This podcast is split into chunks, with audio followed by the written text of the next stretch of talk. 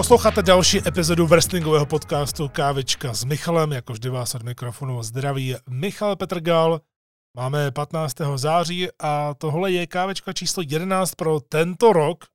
Jinak nedokážu zatím spočítat, jaká je to celkově kávečka, ale k tomu se určitě dostanu, až budu bilancovat sám pro sebe na konci tohoto roku. Tak za námi eh, je období, kdy v osmi dnech jsem pro vás eh, vydal tři kávičky a podle těch čísel eh, je to opravdu úžasné, že jste si našli čas třeba i na tu pekelně dlouhou, více než dvouhodinovou kávičku, kde jsme s Tomášem rozebírali především tiskovku CM Punk a také jsme vám zrecenzovali AEW All Out. Já jsem se chtěl přihlásit s kávečkou ve čtvrtek 15. září, to bylo v plánu a měl jsem pár nějakých eh, témat v hlavě, co bych tak nějak eh, chtěl rozebírat. Do toho mi ovšem skočilo jedno téma, které pro mě bude dávat největší smysl se mu věnovat právě teď, což je PWI 500, tedy Pro Wrestling Illustrated vydal znovu seznam nejlepších 500 wrestlerů za rok 2022 a samozřejmě 2021. Tam je to období trošku jiné. No a mě to zajímá, protože jednak mám rád bilancování, to je jedna věc, ale vím, že právě PVI 500, jak tomu tady můžeme říkat v češtině, aby se nám to lépe říkalo, aby to bylo tak nějak lokalizované, tak je to hodně vyhledávané, je to hodně kontroverzní, a protože je to čerstvé téma, tak jsem to chtěl zařadit jako hlavní eh, téma dnešní kávičky. No a poté bych se chtěl věnovat eh, WWE na české a slovenské televizi, protože tam došlo ke změnám a myslím si, že se sluší a patří také něco málo zrekapitulovat a říct vám něco z té kuchyně, řekněme, tedy to, co se děje pod pokličkou, jaké mám já informace a tak dále, takže na to si určitě počkejte. A samozřejmě podle té časové osy, kterou právě většinou zveřejňuju, pokud to není třeba recenze, zveřejňuju i časovou osu na podbínu, na Spotify, na YouTube, kde to všude, kde to všude můžete slyšet a poslouchat, takže pokud vás něco nezajímá, tak stačí to přetočit jako vždycky.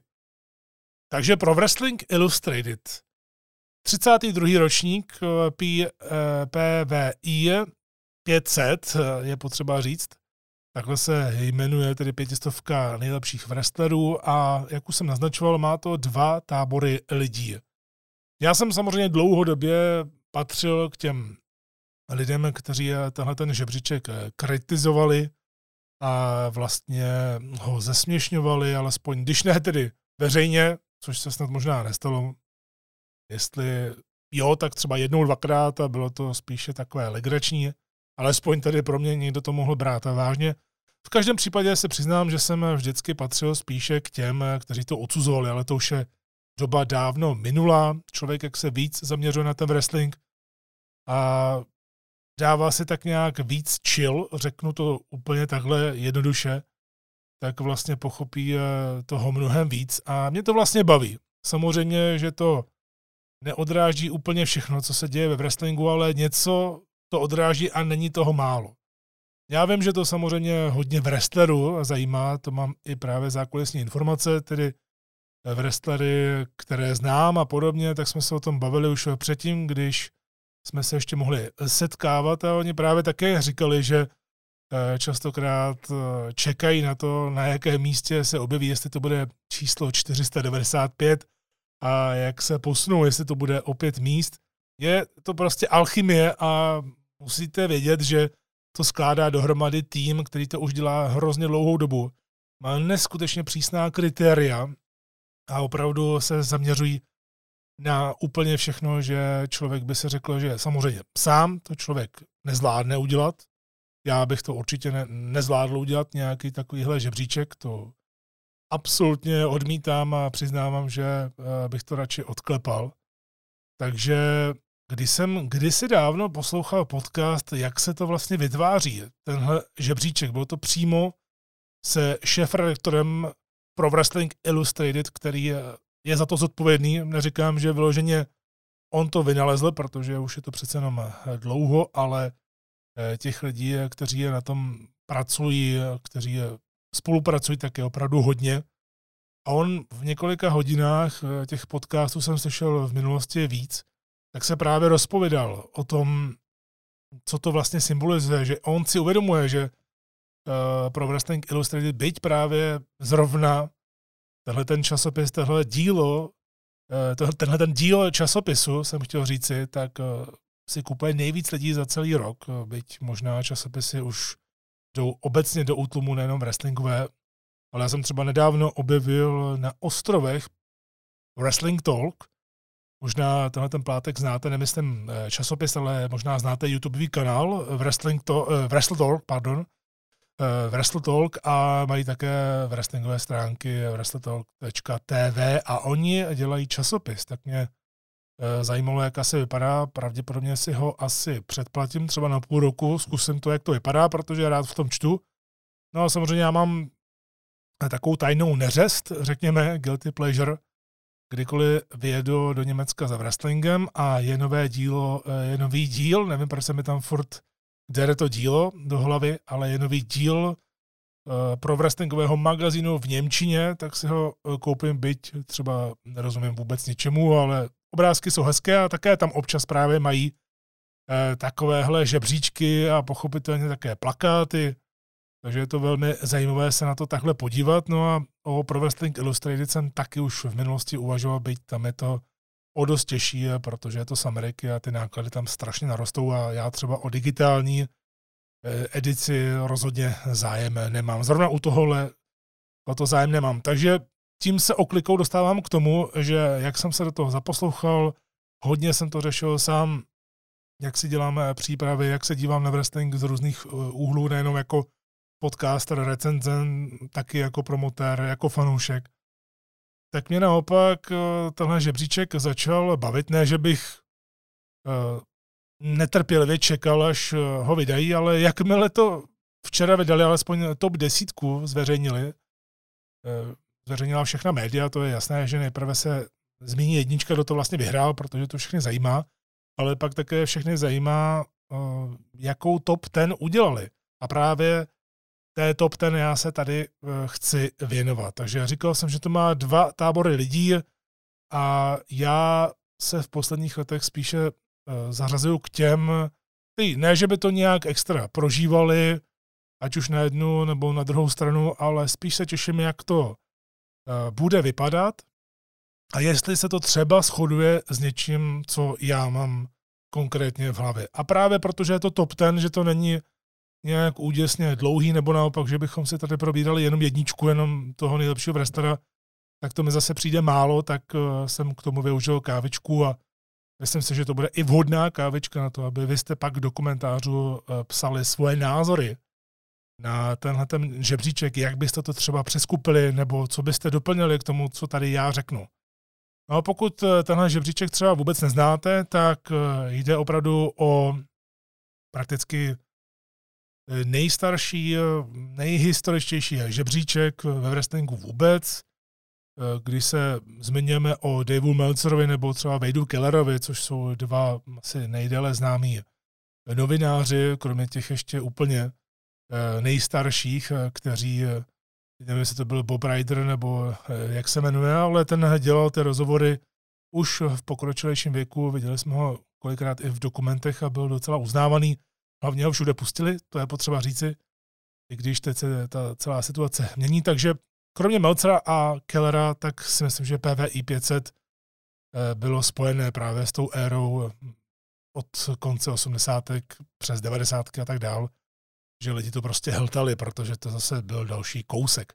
No on, ono to funguje tak, eh, že se udělá období, někdo se řekne, že to je divné, že teď v září to vychází, ale on vychází ten časopis, ale to období se řeší jinak. Není to kalendářní rok, což eh, jsem třeba vždycky dělal já na eh, AOV s Robertem Krupárem, když jsme dělali ceny AOV, nebo kdy se dělaly ceny PVC, eh, které má na starost, nebo tyhle stránky má na starost právě Tomáš Koprošťák, kterého jste mohli slyšet ve dvou epizodách nedávno tady v Kávisce, tak taky jsme dělali kalendářní rok, spolu jsme se o tom nějak bavili. Ale tady pro Wrestling Illustrated dělá období od léta jednoho roku do léta druhého roku. A konkrétně tady je to od 1. 7. 2021 do 36. 2022. A vězte, že je to takový kayfabový žebříček, ale ne úplně nutně kayfabový, ale samozřejmě, že hlavní úlohu mají výhry, prohry a zisky titulů. Takže tohle je žebříček, který samozřejmě neakcentuje to, jestli třeba někdo měl pětihvězdičkový zápas, nebo že někdo je technicky strašně zdatný, jako třeba Danielson a podobně, a že pokud tady vyhrával třeba dříve John Cena, řekněme, tak eh, někteří puritáni to prostě nemohli eh, snést, což se možná stane i v tomto roce, k tomu se ještě dostaneme.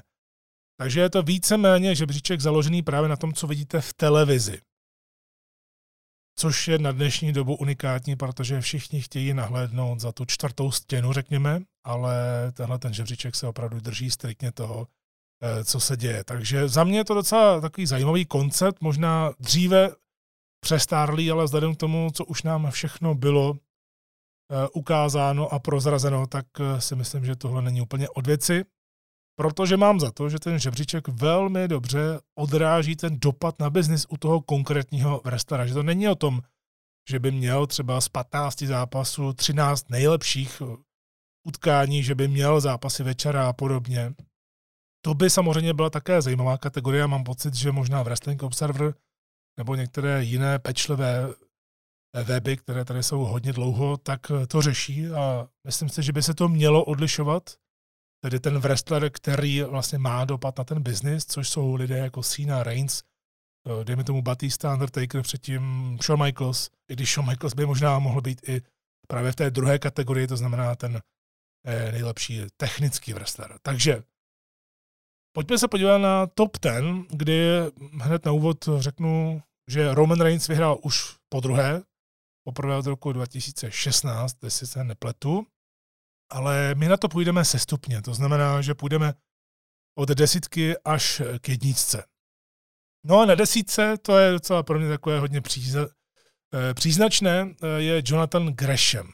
Někdo ho eh, možná nezná z mých posluchačů, v každém případě Gresham tady je už docela dlouho a v tomhle období se prosadil jako ROH champion, což má ale smůlu, protože ROH měla pak pauzu, všechny propustila a potom v letošním roce to víme, to byl ten největší nákup, možná jedna z největších zpráv mimo eh, toho, co se děje ve wrestlingu, mimo toho, že Cody Rhodes se vrátil zpátky do WWE, takže Tony Khan koupil eh, celou Ring of Honor a předělávají. Stále ji ještě předělává. No a Jonathan Gresham, eh, ten byl šampionem ROH eh, v té době minulé. Ještě navíc v covidu se tam udělal Pure Title turnaj, když tam nebyli žádní diváci ROH. To měla hodně komplikované, vypadalo to, že vůbec nebude nic vysílat. Ale Gresham byl tak nějak vždycky vnímaný jako vynikající technický wrestler, který je poměrně dost oceňovaný. Častokrát se právě ukazoval i ve VXV v Německu na těch největších akcích, čemuž se nedivím, ale u mě má třeba stejný problém jako Zack Saber Jr., protože o Zackově nedokážu říct ani ně negativního z hlediska toho, jak zápasí, jak to umí, jak o tom přemýšlí a podobně. Ale oba dva e, mají takové to minimální eh, charisma, eh, které může zaujmout na celém světě. Třeba na západě, z hlediska toho show businessu, Zack Saber ten má úplně víceméně utrum, byť třeba i v rámci Cruiserweight Classic měl velké ovace. Tedy pod, eh, někdo by řekl pod záštitou WWE, ale také jací diváci tam byli na tom klasiku.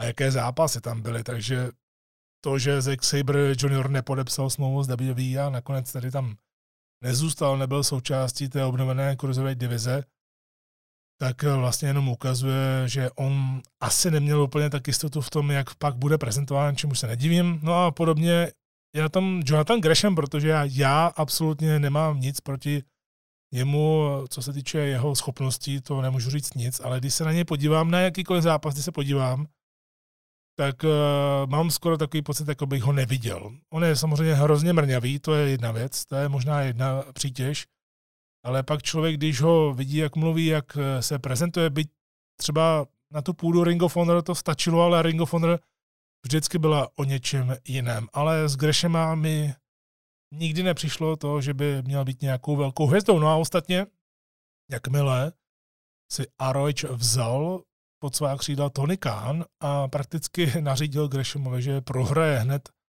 s Claudem Castagnolem zápas o světový titul ROH na pay-per-view Dead Before Dishonor. Ten zápas byl opener a skončil hrozně rychle ve prospěch Claudia. Bylo evidentní, že Gresham a Tony Khan mají nějaké problémy. Hovořilo se o tom, že on tam snad měl urážet Tonyho Kána v zákulisí, nějak se nedohodli. E, oba byli tak nějak naštvaní, takže od té doby jako by se po něm slehla zem a Greshama jsme moc neviděli. Nevím upřímně, jaká bude jeho budoucnost, ale je evidentní, že asi si představoval trošku jiné chování, asi si představoval, že bude na jiné úrovni, ale když byla odkoupená Aroveč a Gresham se i párkrát objevil na obrazovkách AEW, tak víceméně tam bylo takové páté kolo uvozu. Skoro nikdo si ho nevšiml. No a je to tedy desítka, hlavně právě asi proto, že reprezentuje Ring of Honor za mě měl dobré zápasy, ty, které jsem viděl, nemůžu říct, že by byly nějak špatné, ale prostě ze mě, z něj pro mě ne, nevyzařuje to, že by měl být nějaký eh, hvězdný šampion. A za mě v tomto období je byl prostě ve špatnou dobu na špatném místě a možná už se nikdy nepřiblíží tomu, co dokázal. Takže to je desítka. Devítka, když už se bavíme o té špatné době na špatném místě, tak je Big E podle PVI 500, což je mimochodem taky smulař, ale teda ne vlastní vinou. Do tohohle období, o kterém mluvíme, což je od toho 1. července loňského roku, tak Big E vlastně vstupoval jako držitel kufříku Money in the Bank. A z peněz, jo, ten kufřík na unaveném lešnem víme také, že tehdy Corbin, žebrá Corbin se snažil mu ten kufřík sebrat, eh, to byla ta hlavní story, ne to, že by třeba Big E mohl konečně získat titul po Kofim, kdy všichni členové New Day a mnozí další říkali, že Big E ho čeká velká kariéra, eh, že už by si to měl zasloužit. Takže on to kešnul na unaveném lešlim a stal se šampionem. Suverénně tohle bylo jeho nejlepší samostatné období v životě, byť netrvalo nějak moc dlouho, ale bohužel tam byla zvláštní rozhodnutí, ani nevím, eh, jak k čemu mohlo dojít, ale byl draft, tak nějak se prohodili, Big E a New Day šli každý svou cestou, což je v pohodě. Big E byl trošku smutný, protože nikdo to vlastně nevěděl, že je takhle rozdělí, že nechají vůdce a Kingstona v jednom brandu a Big E ho nechají v tom druhém, ale paradoxně já si myslím, že to mu pomohlo, byť asi možná nebyl, nebyl na to na začátku zvyklý, ale mám takový pocit, že Biky se do toho postupně dostával jako šampion. Ale bohužel měl možná, jako předtím Kofi Kingston, velký problém to, že se vracel Brock Lesnar, eh, že byl velké lákadlo, teď navíc ještě s novým eh, gimmickem, že to byl takový ten farmář, kovboj, brok a všichni ho měli rádi najednou, protože byl sám sebou, byl pak už tedy uh, po lednu víceméně uh, byl bez Paula Heymana, takže také něco nového. No a nebylo to jenom tohle, bylo to i to, že nečekal, že se zase vrátí zpátky do SmackDownu a bude spojený s New Day. Což je v tomto kontextu, co se mu pak stalo, docela takové dost paradoxní a je mi to hodně líto samozřejmě, protože Big E za mě mohl eh, být tím dalším člověkem ale Drew McIntyre, že by opravdu byl tím main eventrem, protože já si myslím, že on to v sobě měl, to, že mu někdo vyčítal, že to nebere vážně, že sám ze sebe dělá hlupáka na obrazovce a co? Kurt Angle taky ze sebe dělal totálního idiota, pak eh, jaké měl zápasy, jak dokázal přepnout na toho seriózního mašina, tu seriózní mašinu Kurt Angle a podobně. Takže za mě tohle období, byť je to teda se smolnou tečkou a je mi to doteď strašně líto, co se mu stalo, pokud to nevíte, tak Bickyho v jednom z dílů SmackDownu přehodil Rich Holland.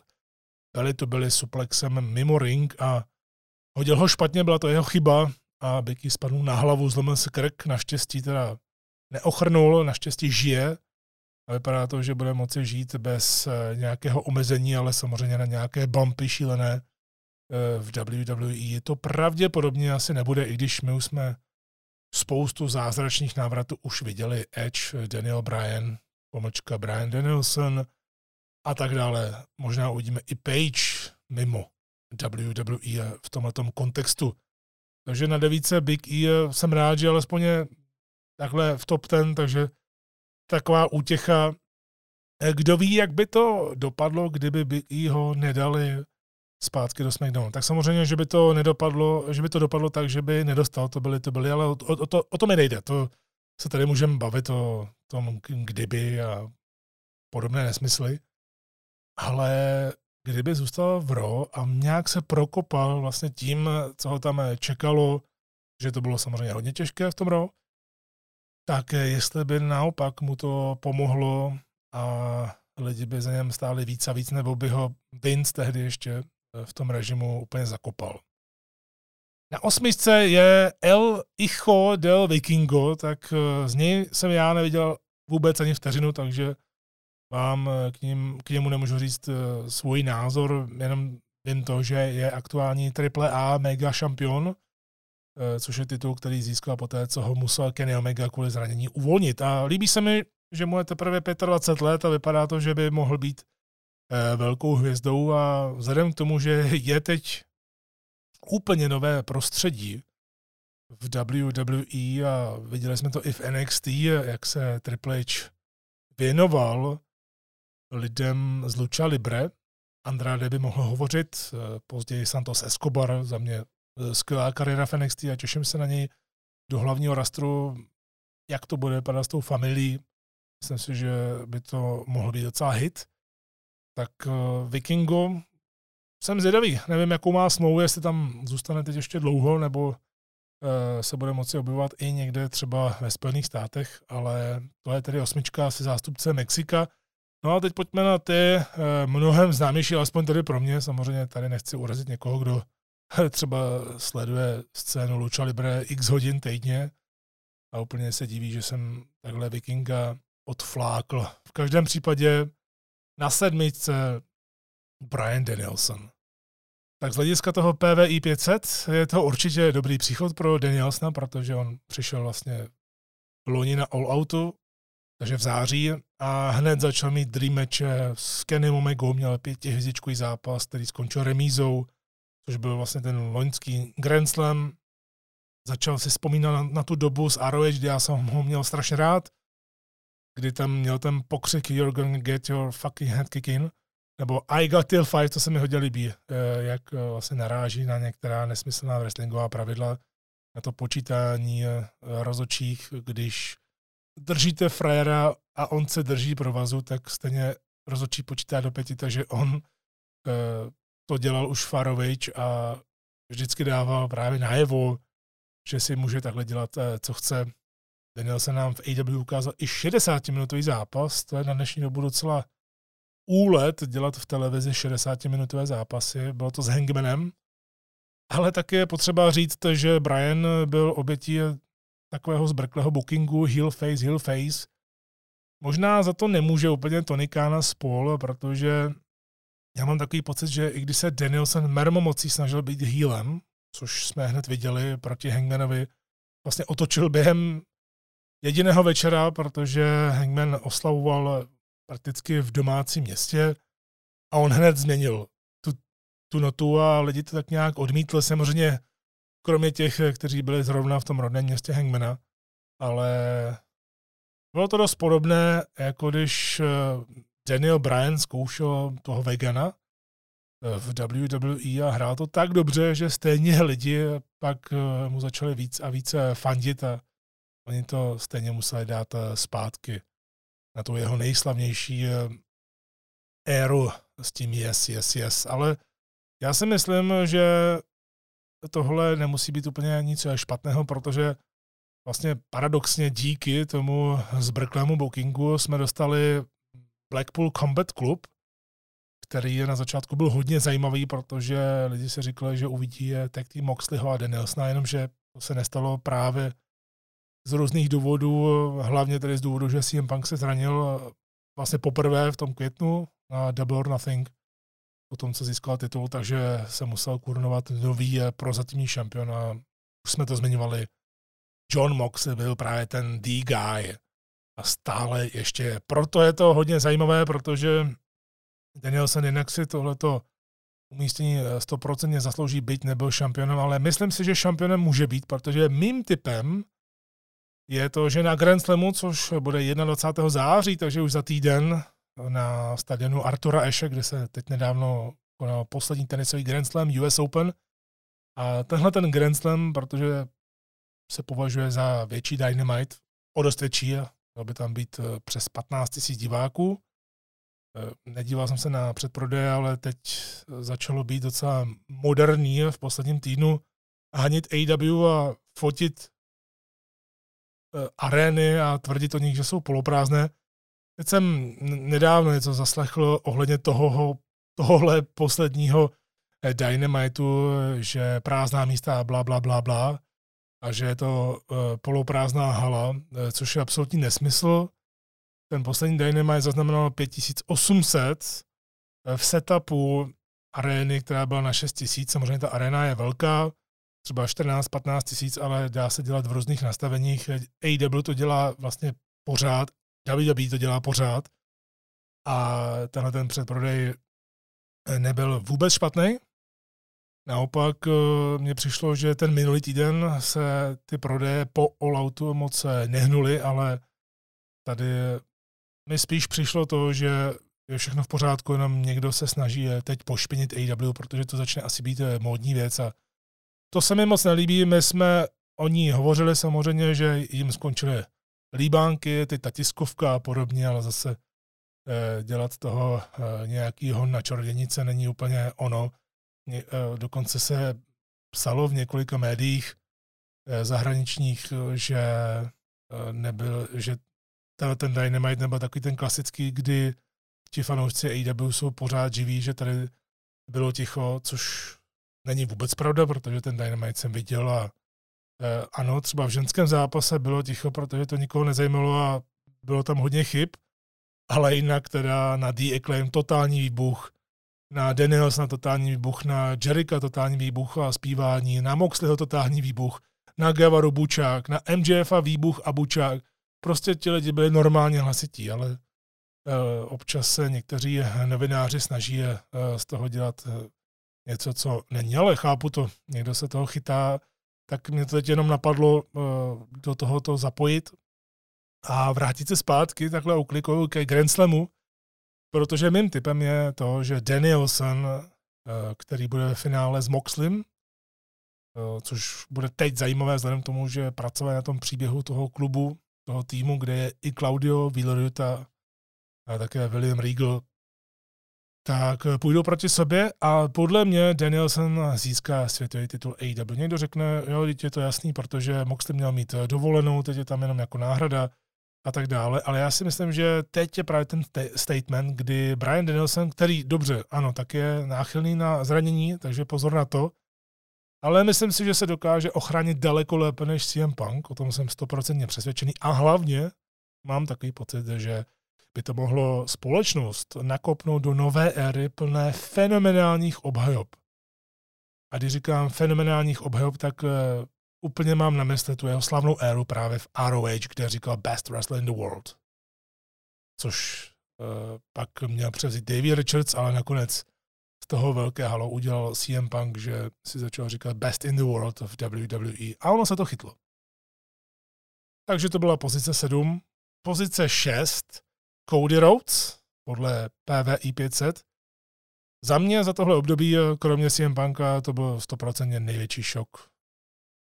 Eh, já bych ho osobně dal na sedmičku za Danielsna, ale jenom tehdy, kdyby se nevrátil do WWE a kdyby neměl ty úvodní zápasy se Setem Rollinsem, protože tam dokázal nejenom, že bude eh, brán jako velká hvězda, jako main eventer, ale také ukázal, že právě to prostředí v WWE mu bude vyhovovat kvůli tomu storytellingu. A kdo ví, jsem zvědavý, až uvidíme, až se vrátí Rhodes do toho nového režimu, eh, jak se v tom bude cítit, eh, protože i ve Vincově režimu, podle mě ta proma, která měl, tak eh, byla z větší části jeho nápad a teď bude mít podle mě daleko více volnosti a stejně si myslím, že společnost na něj bude spolíhat jako na jednoho z velkých hráčů.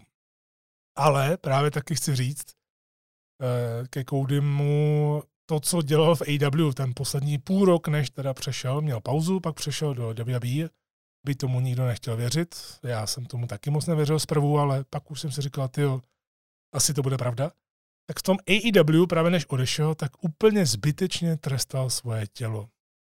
Už o tom také byla řeč, jak proskakoval ohnivým stolem, dostával nesmyslný rány, nesmyslný spoty se Samem Guevarou v žebříkovém zápase, a hlavně měl nesmyslná proma. Úplně to nedávalo vůbec smysl, co tam říkal, protože právě nad sebou neměl vůbec žádný filtr a víceméně byl jedním z těch zakladatelů, tak eh, se tam asi přivírali oči. A nebo prostě Cody už byl myšlenkami eh, vlastně mimo tu společnost, protože tak nějak občas dává najevo takovými neúplně přímými narážkami, ale prostě tak nějak občas Eh, jednou větičkou do toho zabrouzdá a člověk si v tom může najít eh, to své, tak eh, asi jemu bylo jasné už delší dobu, že tam nechce být. No ale teď je momentálně zraněný a jsem zvědavý, jak bude vypadat jeho rok 2023, kam se směřuje ten návrat. Myslím si, že návrat na Rumble v San Antonio by byl parádní.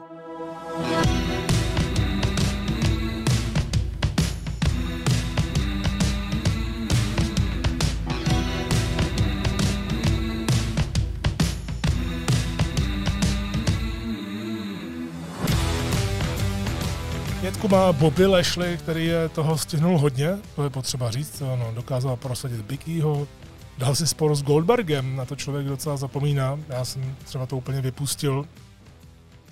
Vlastně než jsem začal o něm přemýšlet, jaký měl poslední rok.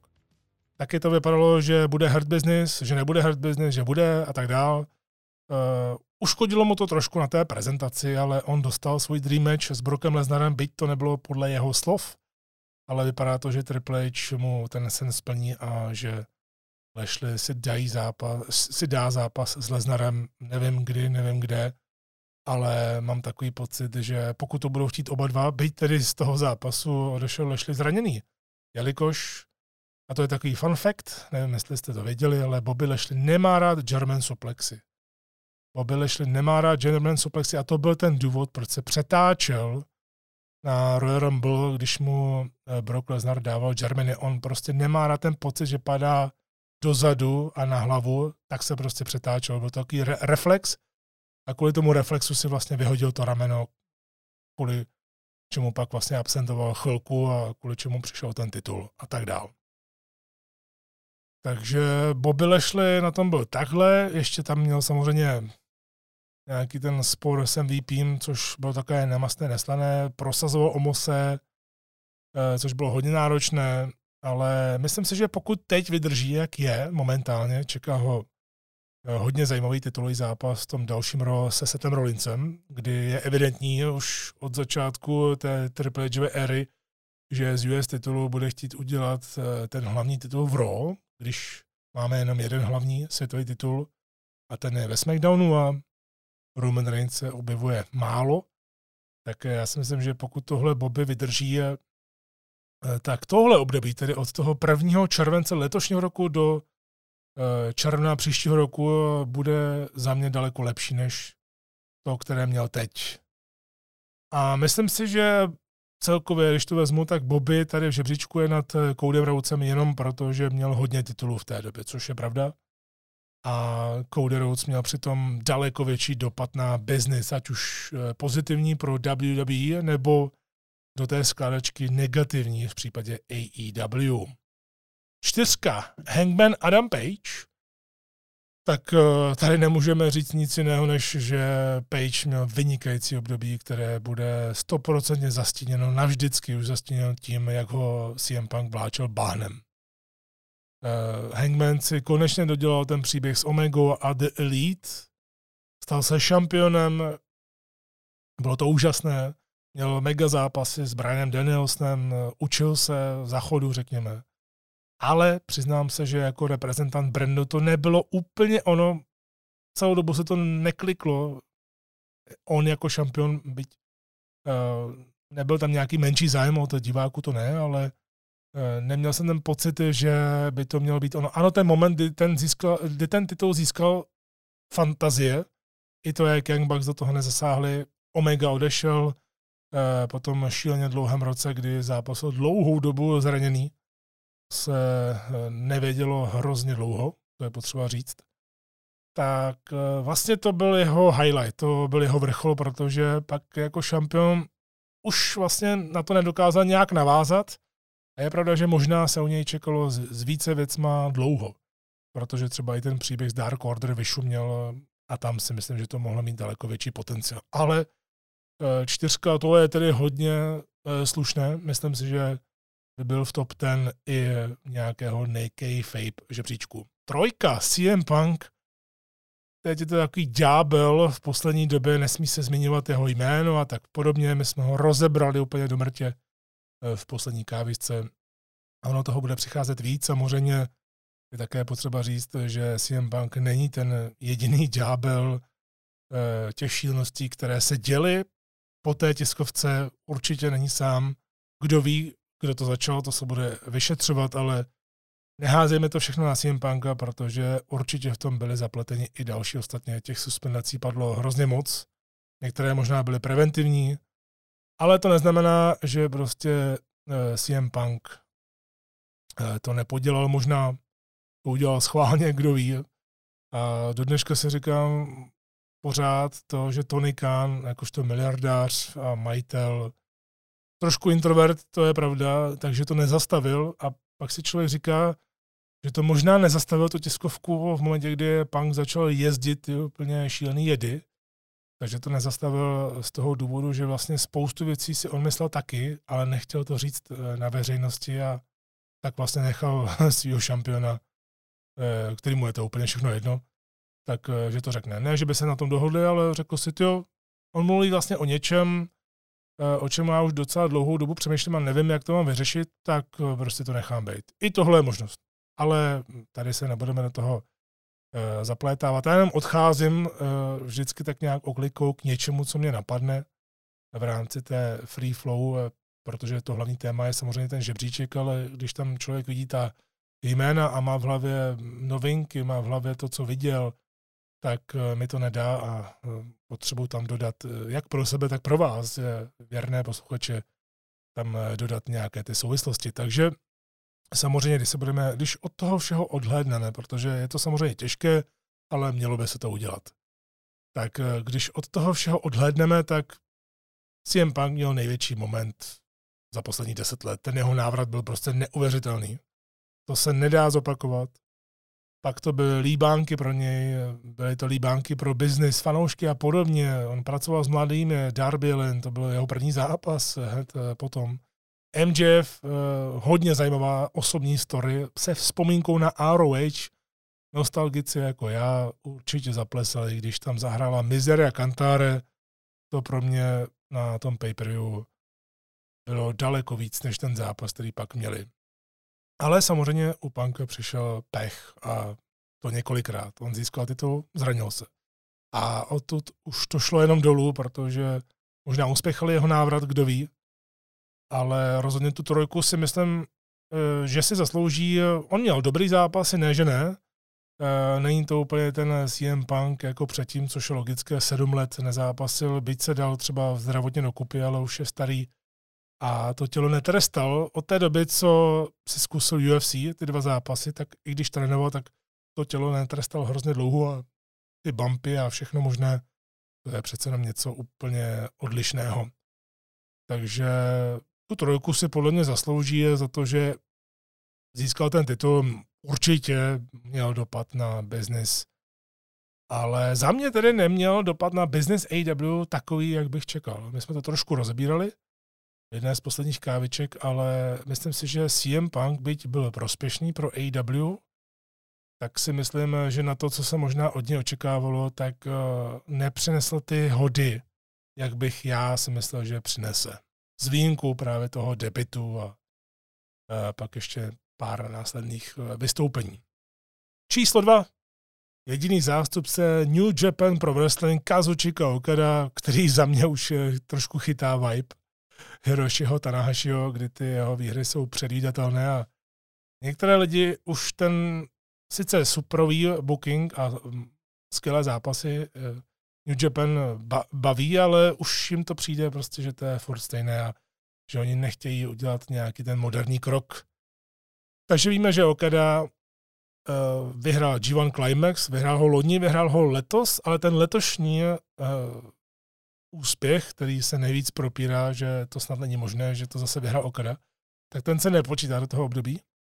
Byl na Wrestle Kingdom a samozřejmě Okada, jak vyhrál loni ten Climax, tak pak získal světový titul a trošku, je pravda, že trošku dodal klidu do prostředí New Japan, protože New Japan bylo hodně otřesené covidem a podle mě stále ještě je a nemohl se z toho dostat. V Japonsku byly daleko větší restrikce i po rozvolnění skoro všude možně ve světě, tak v Japonsku se tak nějak divně fandilo různé sektory, nebo co jsem to slyšel, že si koupíte lístek a jdete někam a pak se dozvíte, jestli ve vašem sektoru se může fandit nebo ne, nebo jenom tleskat. Eh, člověk by řekl, že to je zvláštní, ale je to zase jiná kultura. Já tady nechci urážet eh, eh, japonskou kulturu, které si hodně vážím a plánuju tam cestu.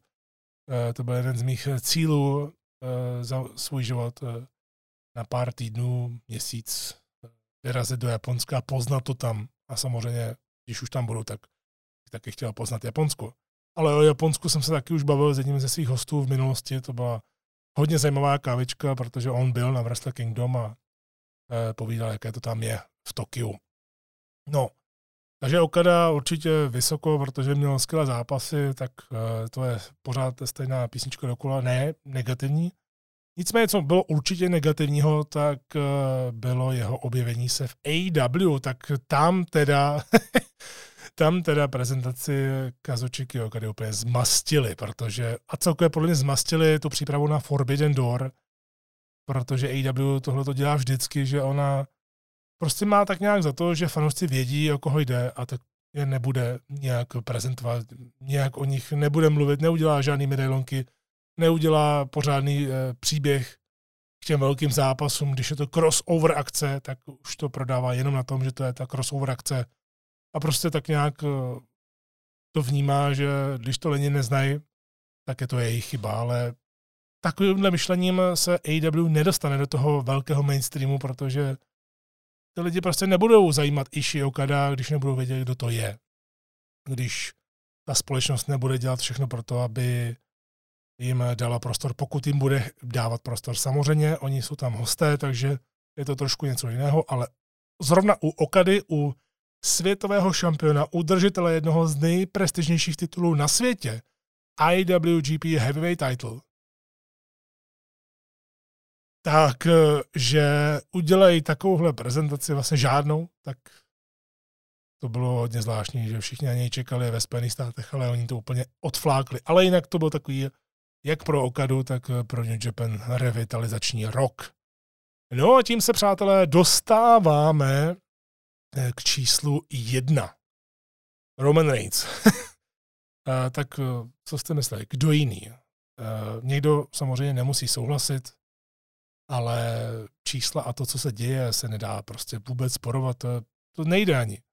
A za mě osobně, já bych si i sám, kdybych dával ceny za tohle období, kdybych dával ceny za kalendářní rok 2021 a pravděpodobně i 2022, tak bych tam toho Reince za WWE 100% dal, ale nedivím se, že je tady právě číslem jedna v PVI 500, protože má nejdelší šňůru. Má nejdelší eh, příběh, který se kontinuálně drží. Byť to třeba někoho štve, někdo říká, že to je nuda, bla, bla, bla, protože je to prostě dlouhotrvající příběh, eh, který je WWE v poslední době moc nedělala, ale Navíc tohle je příběh, eh, u kterého neklopí ta, u kterého se drží a snaží se to držet. Je největší lákadlo této společnosti. Podobně jako Brock Lesnar prodává haly. Má dobré až skvělé titulové zápasy. Letos se bude podle mě nejvíc vzpomínat na SummerSlam s Brockem Lesnarem. To byl totální mayhem. Hodně památný to říct. Jenom tím, že to byla první akce, první velká akce Triple H a ten vlastně dodělal věci po Vincovi a představil svoji novou éru. Tak za mě tenhle zápas eh, znamenal o dost víc než na té WrestleManii. Tohle je nejlepší verze Romana v jeho kariéře a tohle lidé u něj vždycky chtěli a prostě dostali mnohem víc, dostali takového neuvěřitelného bose, který nejde porazit a až ho porazí někdo, podle mě to nebude do rok, ale až ho někdo porazí nebo třeba odejde, jak sám několikrát říkal, že uh, získá, všechny zmátí všechny zničí hodí je na hromadu, odpočítá a pak odejde. A už párkrát eh, v promu s Polem Heymanem říkal, že už tady možná dlouho nebude. A to také může být příběh, že on je tak neporazitelný, že prostě odejde. Stalo se to třeba Asce v NXT, byť to není to stejné, ale myslím si, že Triple H zrovna nebude tuhle kreaci ničit jenom proto, že Vince to držel hrozně dlouhou dobu, protože jsou do toho zainvestováni úplně všichni a je to ohromné lákadlo. Ostatně Clash of the Castle se vyprodal, nebo se prodal hodně na tomhle, že 100% McIntyre porazí Reince, ale ne, ne, ne. Takže jednička naprosto oprávněně, vím, že lidi se budou vstekat, nebo někteří se budou vstekat a některým přijde Roman Reigns nudný, což je zajímavé, protože ve chvíli, kdy člověk začal rozkrývat, co se děje během toho covidu, jak se vrátil zpátky, spojil, jsem, spojil se s Polem Heymanem, bylo jasné, že bude heal, pak terorizoval Jeus a pak se s ním spojil a najednou to všechno začalo, najednou se to všechno začalo klikat a pak Eh, se společnost vrátila zpátky před fanoušky a slyšeli jste ty reakce, jak všichni čekají na Reince na tu nástupovku. A i kdyby tam právě řekl jenom acknowledge me, tak vlastně ty lidi se úplně zblázní. A já se tomu nedivím, protože Roman Reigns má tu ohromnou auru, tedy to něco, co měli Hogan, co měli Cena, eh, Rock, Stone Cold, a někteří další. Ono je to výjimečné, prostě to je člověk, který nemusí nic moc dělat a bude mít ty lidi v hrsti. Takže to je pro Wrestling Illustrated. K tomu mimochodem eh, jsem se tady díval i na dotazy, eh, tak jeden z YouTube se vlastně váže k Bloodline, takže bych to použil tady. Má to dvě části, ten dotaz. První je, není trošku nedomyšlený, že debituje mladší bratr Usos a říká si Solo Sikoa. Kdyby ještě debitoval v Ro a nespojovali ho, by ho se Storylines Bloodline, tak si říkám, jo, fajn, eh, chtějí, aby byl sám za sebe, ale proč se bratr volá Sikoa a ne Uso? Eh, a druhá část otázky je, tak jak může Solo posunout příběh Bloodline těžko tam hledat cestu. Mně by se spíš eh, líbilo nebo dávalo by smysl, kdyby Bloodline nebo kdyby to Bloodline přitáhli Taminu, dali mega push a postupně by zjednotila, sjednotila i ženské tituly. Tak děkuji za tenhle ten dotaz. Eh, dá se to čekat, takovéhle dotazy, protože Solo Sikoa samozřejmě měl monster debit, jelikož tam se mohlo cokoliv podělat na Clash the Castle a byl by na dosmrti internetovým memem, internetovým vtípkem, ale nestalo se tak. A Solo Sikoa ještě nepotkal Romana Reince jinde než na Clash of the Castle na obrazovce, protože ta oslava, kterou měl, tak byla ve SmackDownu jenom z Diusos a hned dostal main event match s Drewem McIntyrem, takže ten příběh pokračuje dál. E, co se týče té otázky, Eh, tak eh, na to navazu úplně stejným způsobem, jako že člověk se říká, eh, proč se jmenují jinak. Někteří lidi, když mají toho spolu víc, proč se jmenuje Roman Reigns takhle a pak Diusos, tak samozřejmě u Samoánců Uso je vlastně něco jako u nás kámo a podobně, takže to jsou vlastně jako kámoši, chápu tu analogii, že vlastně takhle by se měl, měl jmenovat třeba Solo Uso, což zní divně, ale já to takhle nevnímám, uh, protože vlastně takhle by se všichni museli jmenovat třeba Anuai, aby lidi byli spokojení, že to dává eh, smysl, ale víme už z minulosti, že i bratři se třeba jmenovali jinak a myslím si, že třeba u Gabla Stevesona a jeho eh, bratra, který mám pocit, že v NXT je jako Damon Kemp aktuálně, eh, tak to bude úplně stejné. Stejně jako Bray Wyatt a Bo Dallas. Taky všichni vědí, že to je bratr. Ano, samozřejmě nebyli jako bráchové na obrazovce, to chápu. Je to trošku jiný vesmír, ale uh, nikdo neřeší, že by to muselo být třeba Bo Wyatt, což mimochodem by stejně bylo dost zajímavý. Ale proč se tady nemenuje uh, Solo Sikoa jinak? No, protože skončila éra Vince McMahona a protože Solo Sikoa už si udělal jméno na NXT a sám právě říkal, že uh, chce být sám za sebe, ale samozřejmě situace se změnila a já myslím, že tam byla jasná volba, že pokud udrží tu storyline uh, tak dlouho, takže Solo Sikoa prostě bude součástí Bloodline. A to se přesně stalo.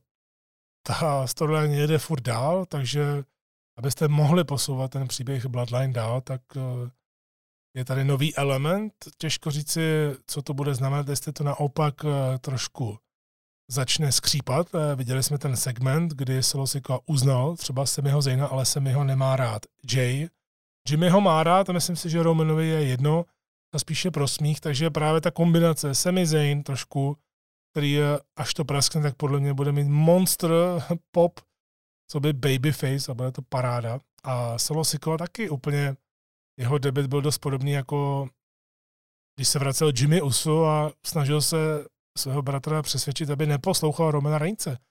Že prostě nebral ty žvásty o Bloodline a Tribal Chief a podobně.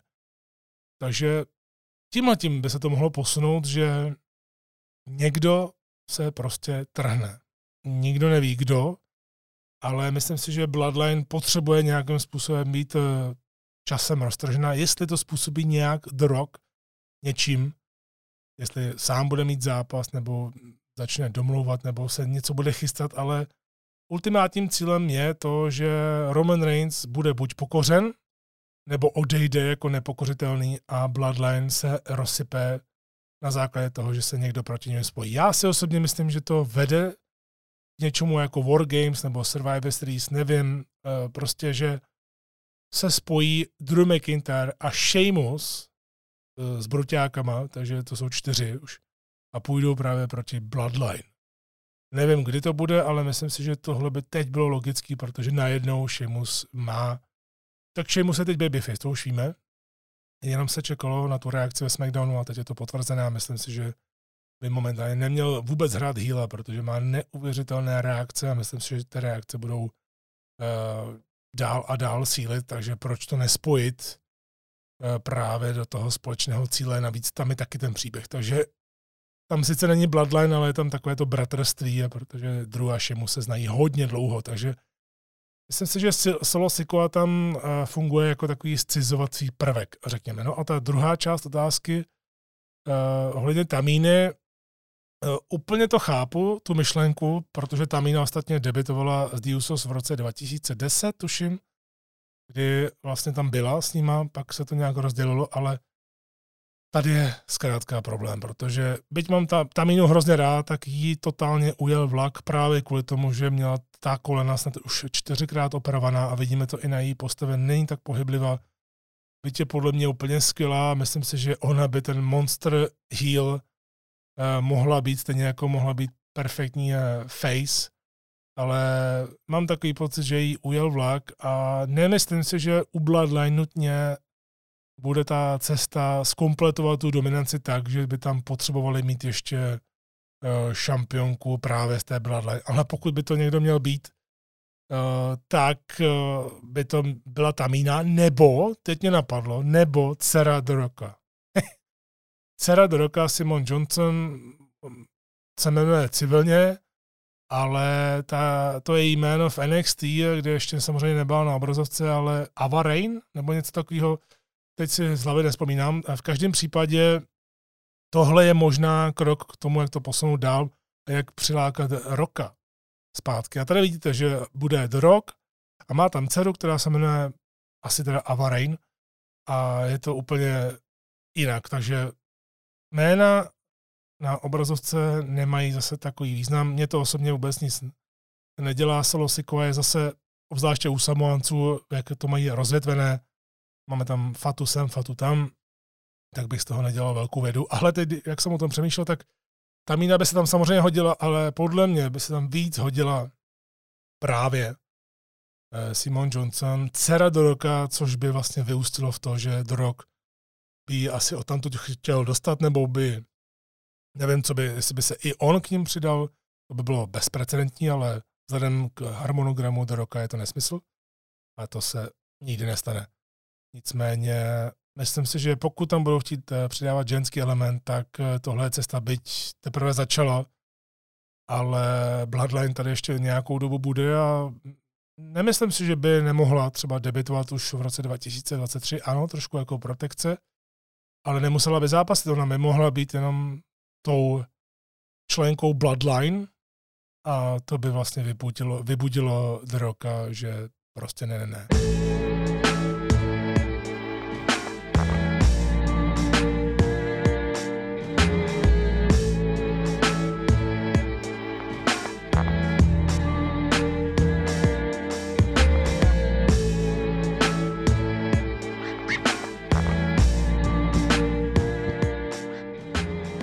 Rozebrali jsme tady pro Wrestling Illustrated a k tomu nějaké ty aktuality, co mě tak nějak eh, napadlo v hlavě, co by se tam hodilo, plus odpovědi na dotazy. Znovu říkám, že můžete psát do komentářů eh, k té top desíce svoje věci, já se k tomu určitě dostanu v další kávičce. Ale teď na závěr kávičky bych se chtěl věnovat zase té československé scéně v televizi. Ne, tedy, že bych teď rozebíral VCV nebo AOE, byť teda, když už jsem u toho, tak VCV Original Wrestling, eh, česká to společnost, tak bude mít teď akci v sobotu 17. září eh, v Sokolu Jinonice. Já už tady můžu prozradit, že jsme se před časem bavili právě s Rudou, s RGM Coldou, se kterým jsem dělal rozhovor ohledně Clash of the Castle. To si taky můžete pustit, protože byl přímo na místě. Pokud jste to neslyšeli, tak jsem před časem měl rozhovor o tom, že bych chtěl, abych tuhle akci 17. září odmoderoval právě z toho důvodu, že KSK, eh, tradiční announcer, není k dispozici a jemu by se to i líbilo. Bohužel časově já nemůžu, já jsem úplně mimo. Odjíždím zítra, tedy v pátek, do Cvikova na víkend, takže jsem úplně mimo Prahu. Tohle už mám domluvené v řadu měsíců dopředu a opět to tady nevychází, ale tak nějak eh, víceméně jsme se dohodli, že jednou se třeba nějak eh, sejdeme a ty termíny nám výjdou a nějak budeme spolupracovat i právě v rámci jejich show, tak to je nám eh, takový poznatek k tomuhle. V každém případě já jsem se chtěl věnovat něčemu, co se událo dnes, dopoledne, kdy najednou z programu zmizel Comedy House. Naštěstí to nespůsobilo nějaké trauma velké pro pravidelné zákazníky, pro pravidelné diváky Comedy House, kteří si koupili ten balíček právě jenom kvůli tomuhle kanálu, aby mohli sledovat wrestling od WWE v češtině, za což jsem hrozně rád a že ty lidi narůstají, alespoň z těch informací, které mám, ale samozřejmě nemám eh, přesná čísla, ale je to eh, pozitivní až velmi pozitivní, z čehož mám radost a je vidět na lidech, že si to nachází svoje diváky. Takže Comedy House eh, zmizela, což vlastně pro mě zmizela také část mého života v posledních 18 měsících, ale opravdu to jenom znamená rebranding. Rebranding na nový kanál, který se jmenuje Strike TV, což má takový úderný název. Hodně to připomíná Spike TV, který kdysi vysílal Raw a později hlavně TNA Impact v roce 2005, kde byla ta největší sledovanost. Takže Strike TV má to být eh, nejenom rebranding, momentálně tam samozřejmě stejný obsah jako na Comedy House, takže i faily, styl, styl neváhy a toč a podobně. Ale samozřejmě eh, tam chtějí doplňovat eh, obsah třeba anglickým MMA, tuším, že tam zamýšlejí Cage Warriors dávat, jestli se nepletu, taky eh, dřevorubecké soutěže, což podle mě, když to vysílal Eurosport, tak byla velká parada, ten Timber Sport, nebo jak se to jmenovalo. Tak já jsem toho byl x let součástí a opravdu to byly zajímavé disciplíny a hlavně to bylo uděláno hezky, takže jestli jdou tímhle tím směrem, tak si myslím, že eh, to budou provideři chtít mít nadále, možná ještě víc než Comedy House. No ale samozřejmě eh, tou hlavní kotvou zůstává wrestling. Tři dny v týdnu v prime timeu. Pondělí, středa, sobota, pondělí dokumenty, ve středu nové RO, v sobotu nový SmackDown. Všechno zůstává při starém. To znamená, všechno je tedy česky nadabováno v případě dokumentů a česky okomentováno v případě RO a e, SmackDownu, takže tam se nemusíte vůbec ničeho bát. E, není to žádná novinka pro mě. Ohledně rebrandingu jsem o tom hovořil se zástupci eh, televize už loňský rok, přátelé. Mělo k tomu původně dojít už v lednu, ale víte, jak to bývá, posouvá se to z různých důvodů a nakonec se to posunulo a teď je to tedy eh, nové, nové logo a tak dále. Takže je to taková nová doba, ale samozřejmě já jsem se tak nějak eh, po svém rozloučil s Comedy Housem, protože pro mě to byl kanál, který jsem zmiňoval vlastně často, ať už tedy právě z pražského eh, studia, nebo když eh, to studio muselo být někde jinde z důvodu eh, právě nějaké dovolené nebo podobně, tak opravdu těch 18 měsíců za mě teda uteklo jako voda.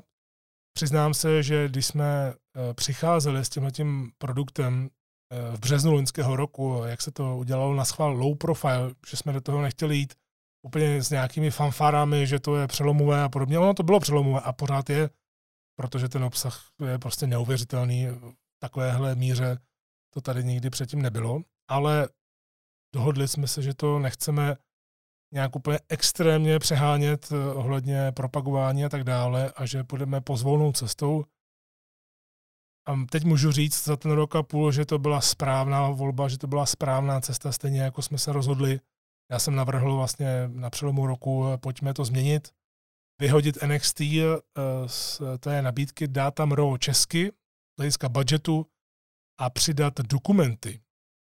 Eh, to se domluvilo v lednu, dokumenty jsme získali k dispozici, jsme je měli někdy od května a začalo se na nich pracovat tak, aby od června už se to mohlo rozjet a ono se to rozjelo a opravdu za ty dokumenty jste velmi rádi, píšete mi často ohledně toho. A to mě dělá velkou radost, protože samozřejmě, že ty dokumenty, kromě toho, že to je pro fanoušky, ale je to taky pro lidi, kteří v wrestlingu nerozumí, takže tohle je vtáhne do toho dění. No a je to také právě pro fanoušky a těch je také dost a za to jsem hrozně rád. Tak je to pro ty, kteří měli vždycky problémy, když bylo nějaké promo třeba 20 minutové, že tomu nerozuměli, ale ten wrestling milovali a sledovali ho desítky let, ale právě bez znalosti angličtiny nebo s, nějaké, s nějakou slabší angličtinou. A to se týká právě i těch dokumentů, že to rádi sledovali, ale třeba rozuměli polovině nebo čtvrtině. Tak právě mi je takhle i psáno, že jsou za ty dokumenty rádi, že jednak výběr je skvělý a že ten český jazyk to je opravdu velká parada. Takže to mi dělá velkou radost, že to posouváme dál. Já mám samozřejmě různé koncepty v hlavě, dělám si tabulky, dělám si poznámky celou tu dobu. A samozřejmě jedna z věcí, kterou chci udělat a právě čekal jsem na ten rebranding, eh, čekám ještě na některé další věci, až se pohnou eh, ze strany televize, ale chtěl bych právě, už to mám i odsouhlasené právě od televize, rozjet kanál sociálních sítí, který bude vyloženě, ať už na Instagramu nebo na Facebooku, se bude vyloženě zabývat eh, právě jenom eh, tím WWE na Strike TV, to znamená ať už dokumenty, Raw, SmackDown, takže tam mohou být vystřížené 30 vteřinové klipy z Raw, SmackDownu, jako taková propagace, nebo prostě se tam bude tvořit obsah, který bude pro lidi zajímavý, bude takový střídný a bude to právě sloužit jako e, přímá linka, přímý kontakt mezi diváky, teď už tedy Strike TV a mezi tou tvorbou a ti, kteří třeba ještě eh, si nekoupili ten kanál nebo se k němu nedostali, ale třeba nechtějí kupovat zajíce v pytli, tak právě i díky těm klipům, které by tam vycházely s českým komentářem nebo s českým dubbingem, tak by je to mohlo nalákat, takže to je třeba další cesta. Vím, že jste se v minulosti ptali i na to paperu, to se myslím, že odpovídal posledně, ale eh, mám samozřejmě k tomu i další informace z toho, co já můžu zmi- z- zmiňovat a zveřejňovat, tak eh, věřte, že eh, už jenom ta čtyřka Grand Slamová, WrestleMania, Royal Rumble, teď jsem to vzal trošku jinak, Rumble, WrestleMania, SummerSlam a Survivor Series, tak už jenom tahle ta čtyřka za ní chce WWE za práva, na ní chce astronomickou částku. Neříkám nějakou nereálnou, nebudu tady říkat přesně eh, co, ale opravdu astronomickou, že na takovýhle trh, eh, který tady rozvíjíme teprve, ale i tak, eh, že ho rozvíjíme, tak nevím, jestli se něčeho takového vůbec někdy dočkáme. Že bychom mohli mít na to, aby jsme si tady pořídili, nebo abychom si tady pořídili Eh, prostě paperu. Možná se to stane, možná eh, to přijde, ale teď to není na pořadu dne, to spíše právě eh, nadále to budování a prostě je ty 4,5 hodiny, 5 hodin týdně nový obsah, dokumenty Raw, SmackDown a pořád jet, dostávat ty lidi k nám a dávat jim i ten prostor, aby mohli mít třeba i nějakou stránku, kterou budou sledovat, kde se můžou i na něco zeptat, když mají třeba nějaký technický problém, nebo když se budou chtít zeptat na nějaké věci, tak eh, se to dá propojit i s vysíláním, aby se to nemuselo dělat právě jenom třeba přes můj Instagramový profil nebo a tak eh, podobně. Eh, takže to je naše cesta dál. Já na to říkám, vzpomínám na to hrozně zajímavé, protože je to dlouhodobý koncept. Pokud jste nebyli u toho, jak to vlastně vzniklo, tak myslím, že před rokem jsem natáčel vlastně celou kávičku o tom, jak k tomu došlo, eh, že se tady najednou objevilo WWE, ale jsem za to hrozně rád. Jsem rád, že spolupracujeme s Wrestling Webem, který nám pomáhá s propagací a také tam pravidelně zveřejňuje, kdykoliv jim napíšu, jestli by mohli zveřejnit tohle, tamhle to, eh, tak to udělej, takže jsem za to rád, protože eh, v takovémhle případě je Eh, potřeba právě tomu wrestlingu pomáhat z různých eh, stran, takže nějaké kastování, nějaké dělení nedává absolutně žádný smysl. Vím taky v minulosti, že se někdo ptal, co to komentování ve dvou, eh, že jsem v minulosti říkal, že RO bych občas dával právě s nějakým hostem. Ano, to je stále v plánu, ale není to samozřejmě tak jednoduché, protože hlavně je to o čase, protože ne třeba každý může dopoledne natočit nebo během eh, normální pracovní doby pro lidi, takže už jenom hledat eh, ten prostor, který je navíc hrozně malý, než tomu eh, můžete pak vlastně odeslat do té televize, aby to zpracovali, dali to do playlistu a aby to hrálo, tak i ten časový prostor je strašně minimální. Takže samozřejmě, že ta vůle mít hosta, hlavně v delším row, tam pořád je, byť teď se v row tedy toho děje hodně, takže zase zapráskat to nějakým třeba rozhovorem eh, nebo s nějakým hostem, eh, kde by to nesedlo, tak diváci by spíše byli naštvaní, že jim kazíme ten, eh, ten zážitek z toho, jak se na to dívají, tak neříkám, že to dávám kledu, to vůbec ne, ale spíše pořád řeším, jak to udělat nejlíp. A samozřejmě se opravdu jedná jenom o Toro, protože tam je alespoň o něco více prostoru než v případě SmackDownu, který výrobně je tedy absolutně šílený, to je šílená pekelná rychlojízda. To člověk musí zpracovat tak, aby to ten stejný den ještě večer mohli diváci eh, vidět, ale jsem za to hrozně rád.